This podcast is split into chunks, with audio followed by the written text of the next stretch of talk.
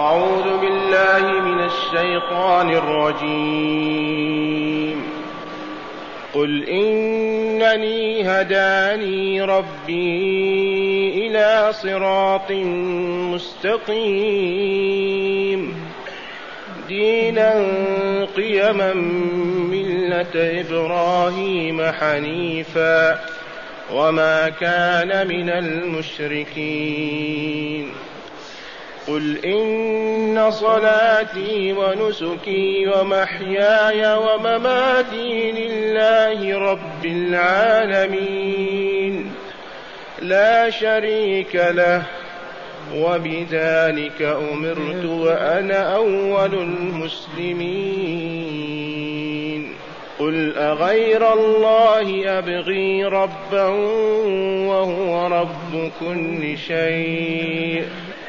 ولا تكسب كل نفس إلا عليها ولا تزر وازرة وزر أخرى ثم إلى ربكم مرجعكم ثم إلى ربكم مرجعكم فينبئكم بما كنتم فيه تختلفون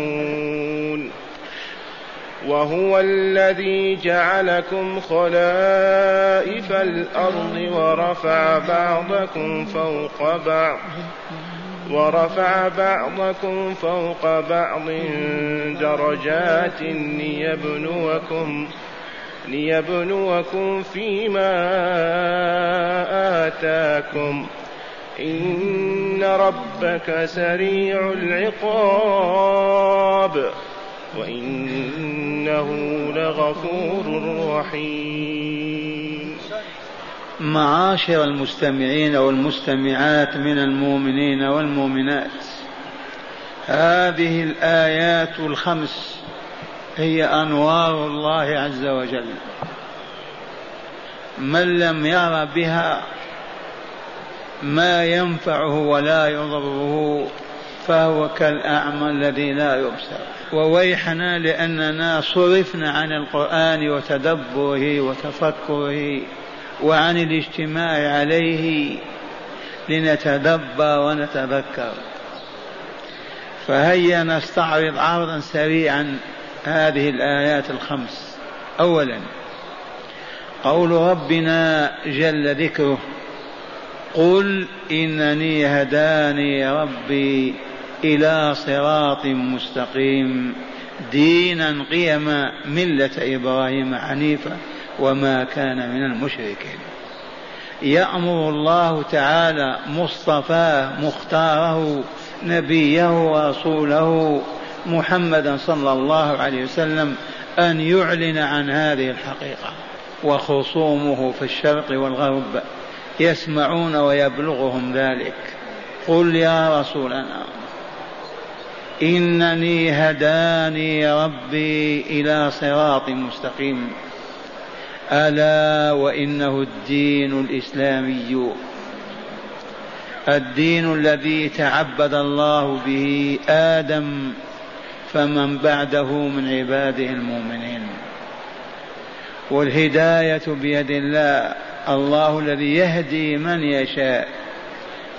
ولكن على العبد أن يطلب هداية الله وأن يرفع كفيه إليه سائلا ضارعا. ما دام يعلم أن الهداية بيد الله فممن يطلبها؟ وكيف يحصل عليها؟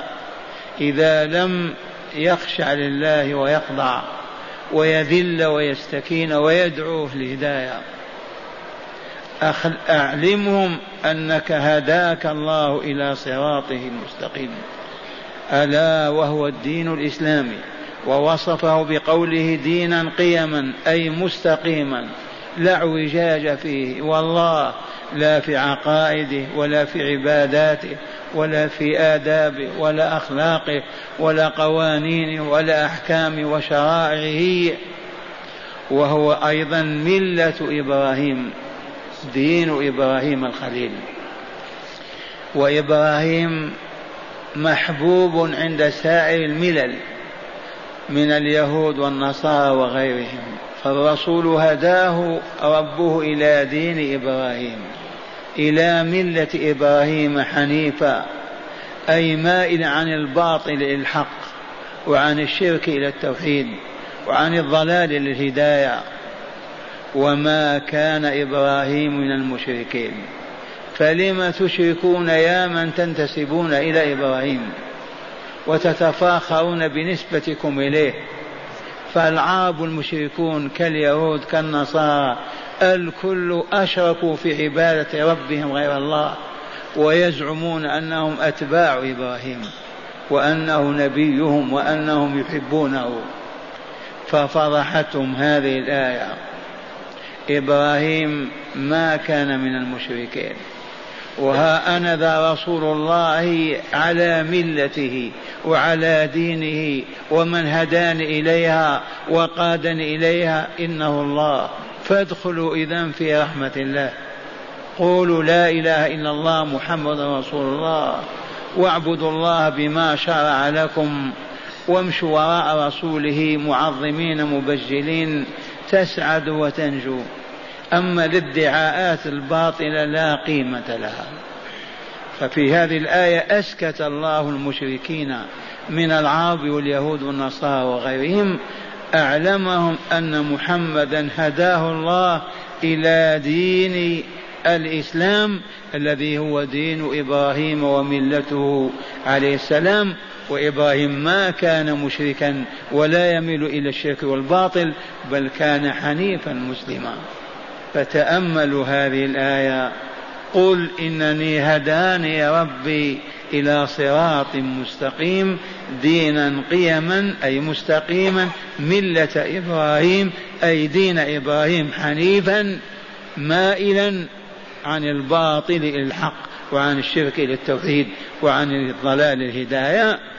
وما كان أي إبراهيم عليه السلام من المشركين والله فلم تنتسبون إليه وأنتم تشركون بالله غير الله الآية الثانية يأمر الله تعالى رسوله أن يعلن كما أعلن في, الأولى قل إن صلاتي ونسكي ومحياي ومماتي لله رب العالمين. لا شريك له وبذلك أمرت وأنا أول المسلمين.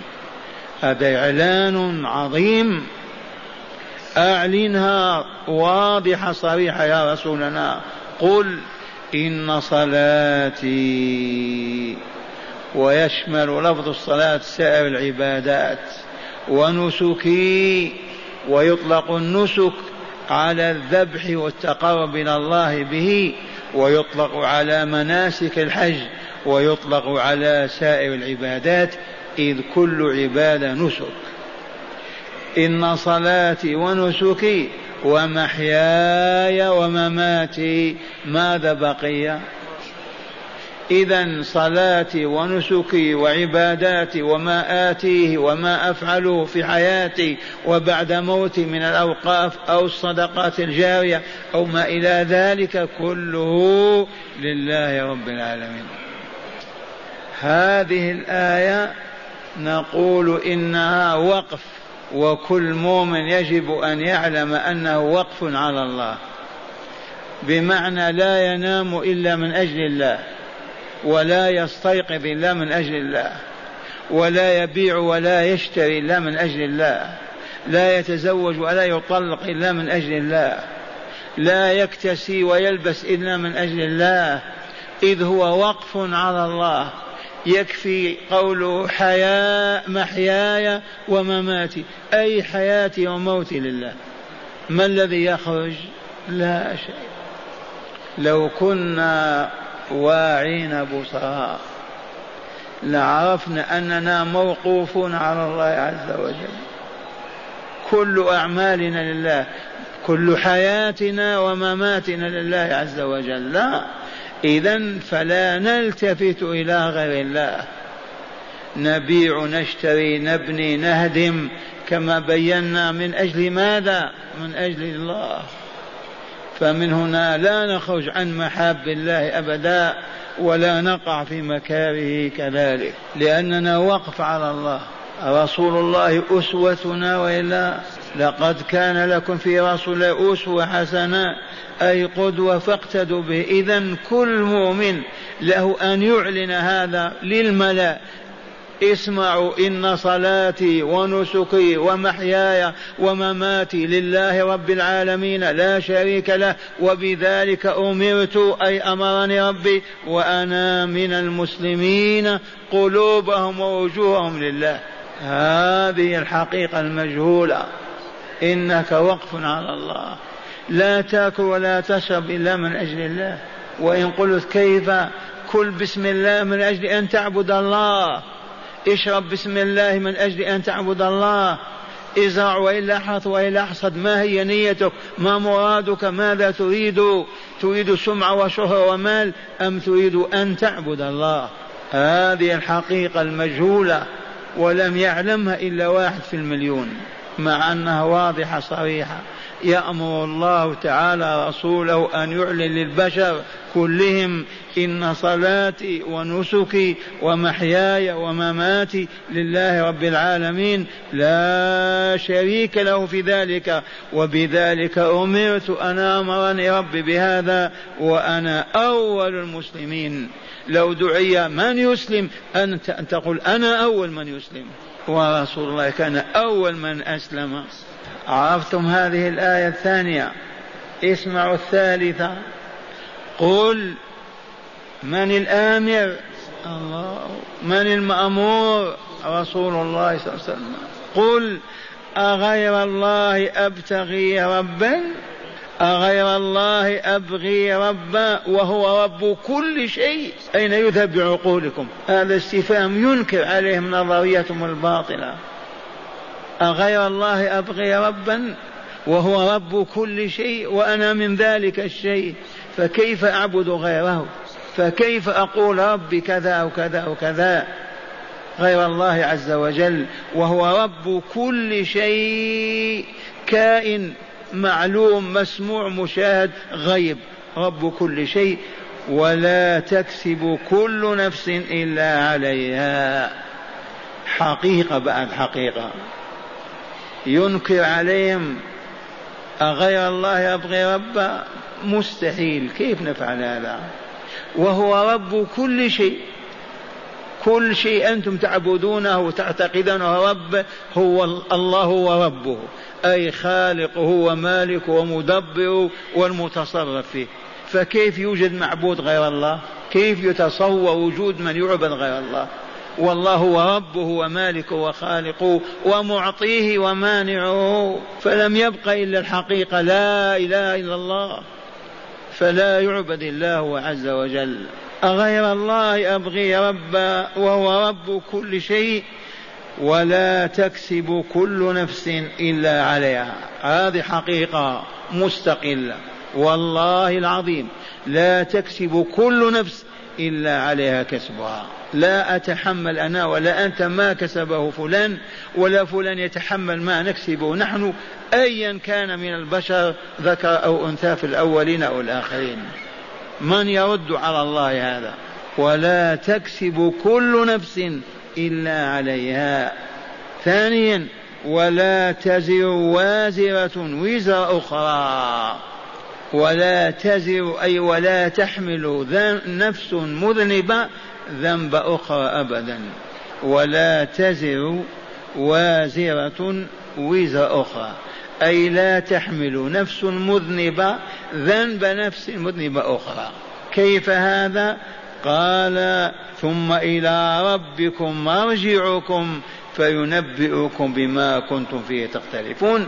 فلهذا لا أعبد غير الله ولا أعترف بعبادة غير الله ولا أؤمن بوجود رب وإله غير الله مهما افترقتم مهما اختلفتم مهما كفرتم وقلتم. لعلمي بما علمني ربي أنه لا تزر وازرة وزر أخرى.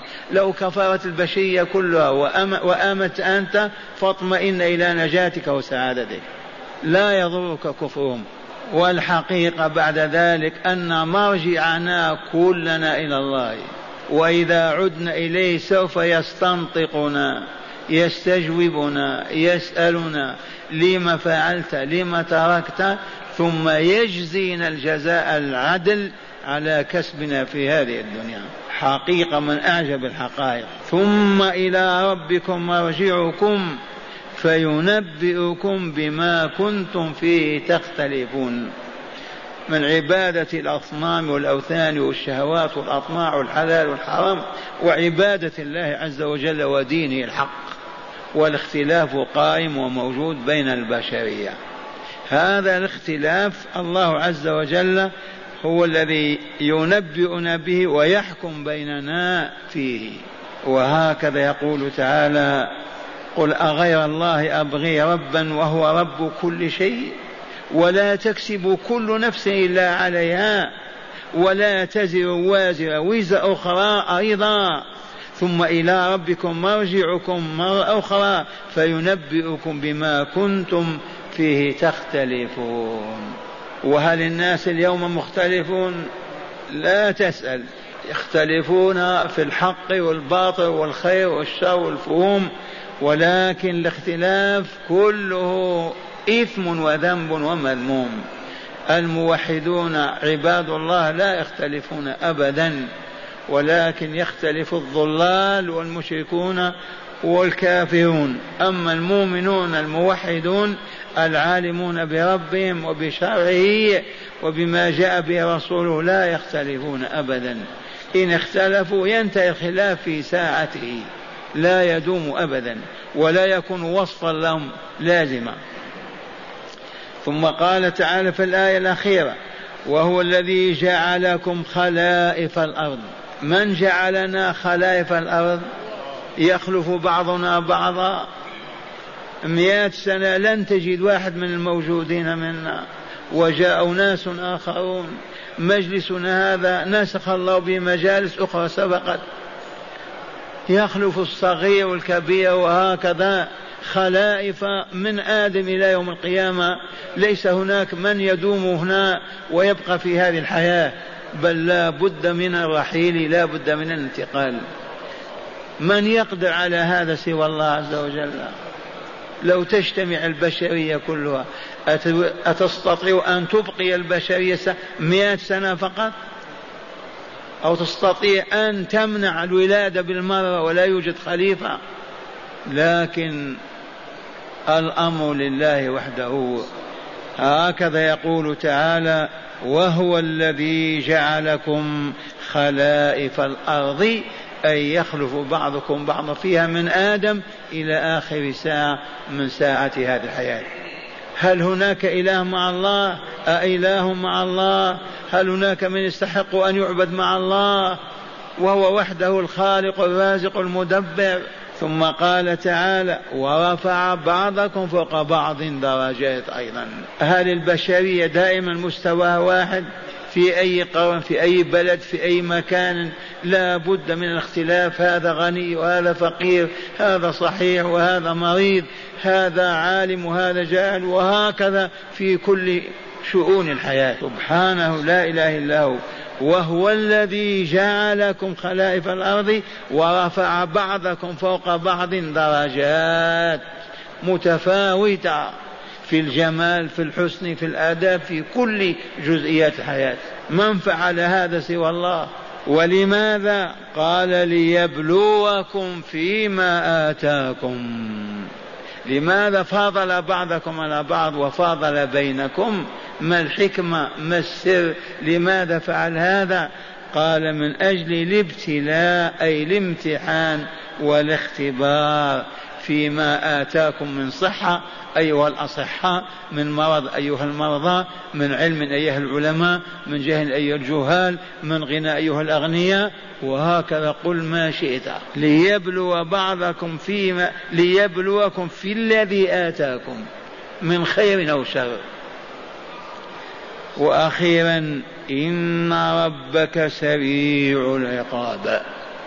يا رسولنا أيها المستمع إن ربك سريع العقاب. إذا ابتلى واختبر ونجح الناجحون وخسر الخاسرون على الفور يتم الجزاء ويتم العقاب الشديد. وفيه لحظة أيضا أو لطيفة وهي أن الابتلاء أيضا في هذه الدنيا يترتب عليه العذاب في الدنيا. فكم من ظالم كسره الله كم وكم وكم من معتدي ضربه الله وهكذا يتم الجزاء الجزئي في الدنيا. فاضل بين بعضنا بعض ليختبرنا ثم يجزينا في الدنيا أيضا. وهو الذي جعلكم خلائف الأرض ورفع بعضكم فوق بعض درجات لماذا؟ ليبلوكم في أي شيء. فيما آتاكم ما الذي آتانا ما الذي أعطانا؟ أسماعنا أبصارنا صحتنا قلوبنا نساءنا أزواجنا أولادنا كل ما عندنا من أعطانا إياه؟ أليس هو الذي وهبنا هذا؟ ليبلوكم فيما آتاكم وبعد ذلك يفهم أن الله سريع الحساب. إذا حاسب أحدا ليجزيه لا تتصور تلك السرعة أبدا ولا تعرفها. إن ربك سريع الحساب وإنه لغفور رحيم. لولا هذه الجملة الأخيرة طارت قلوب المؤمنين. إن ربك لسريع الحساب لسريع العقاب. ومع هذا أيضا إنه لغفور رحيم. وهكذا سريع الحساب والعقاب ومع هذا يغفر لأوليائه ويرحمهم يغفر لعباده المؤمنين التائبين الراجعين إليه ويرحمهم يغفر للمؤمنين الموحدين إن زلت أقدامهم وحصلت منهم ذنوب وما تابوا منها وإن عذبهم يوما أدخلهم الجنة ليخلدوا فيها لأنه من صفاته أنه الغفور أي لذنوب عباده الرحيم بهم. أعيد تلاوة الآيات. تأملوا. قل إنني هداني ربي إلى صراط مستقيم دينا قيما ملة إبراهيم حنيفا وما كان من المشرك بهذه الآية أسكت ألسنة اليهود والنصارى والمشركين. هو على ملة إبراهيم ما عنده دين جديد. وإبراهيم ما كان مشركا كأنتم أيها المشركون من العرب واليهود والنصارى. ألا وهو الإسلام.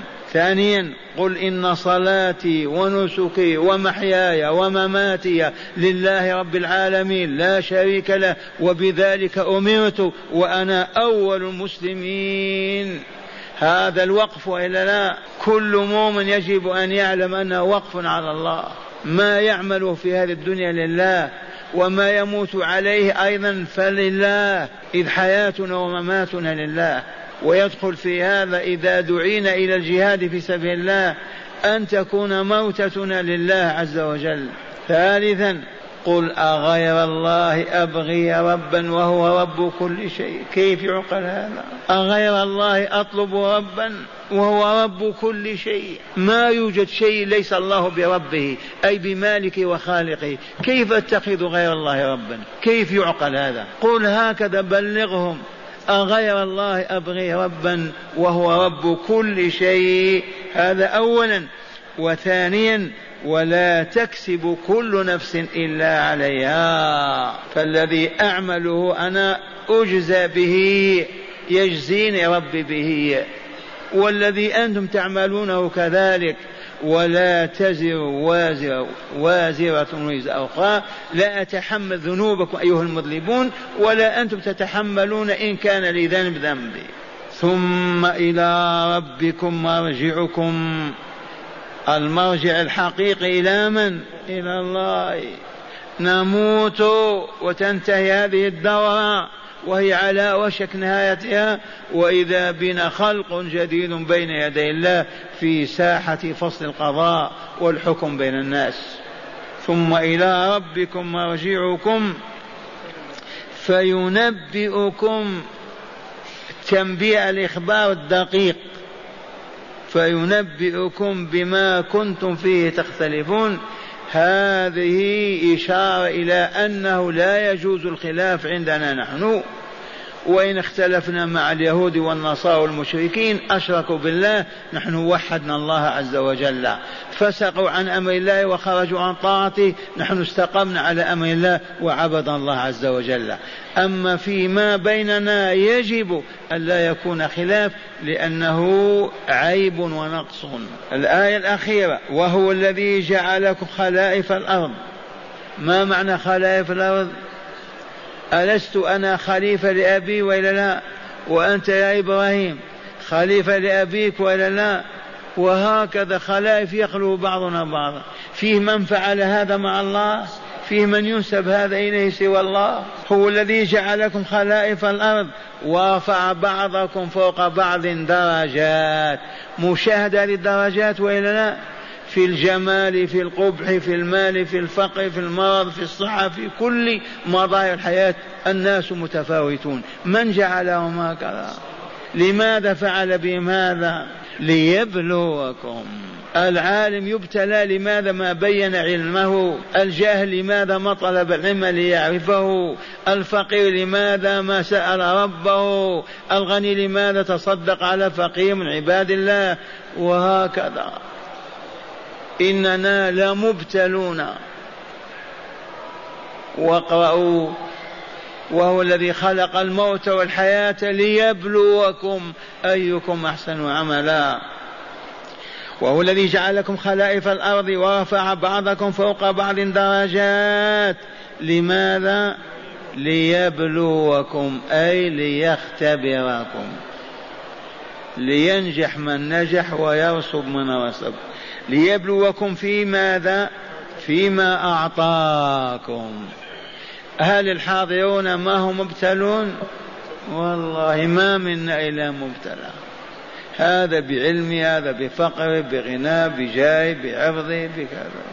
ثم الختم الأخير إن ربك أيها السامع سريع العقاب.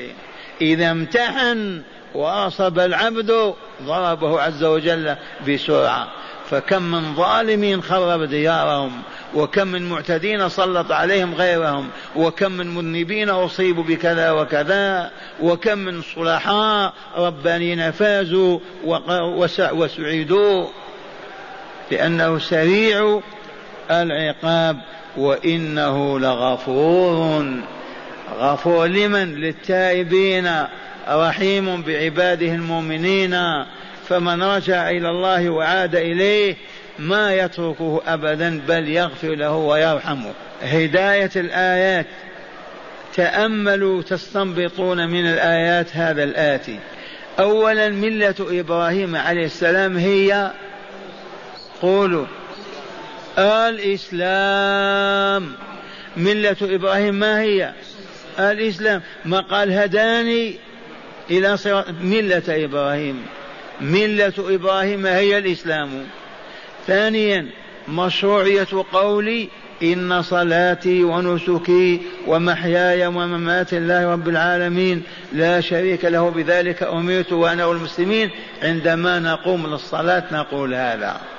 نذكر أنفسنا بهذا الحل قل تتلوها هكذا. ثالثا لا يصح طلب رب غير الله تعالى لأنه رب كل شيء. لا يصح أن تطلب ربا غير الله. ما تجد؟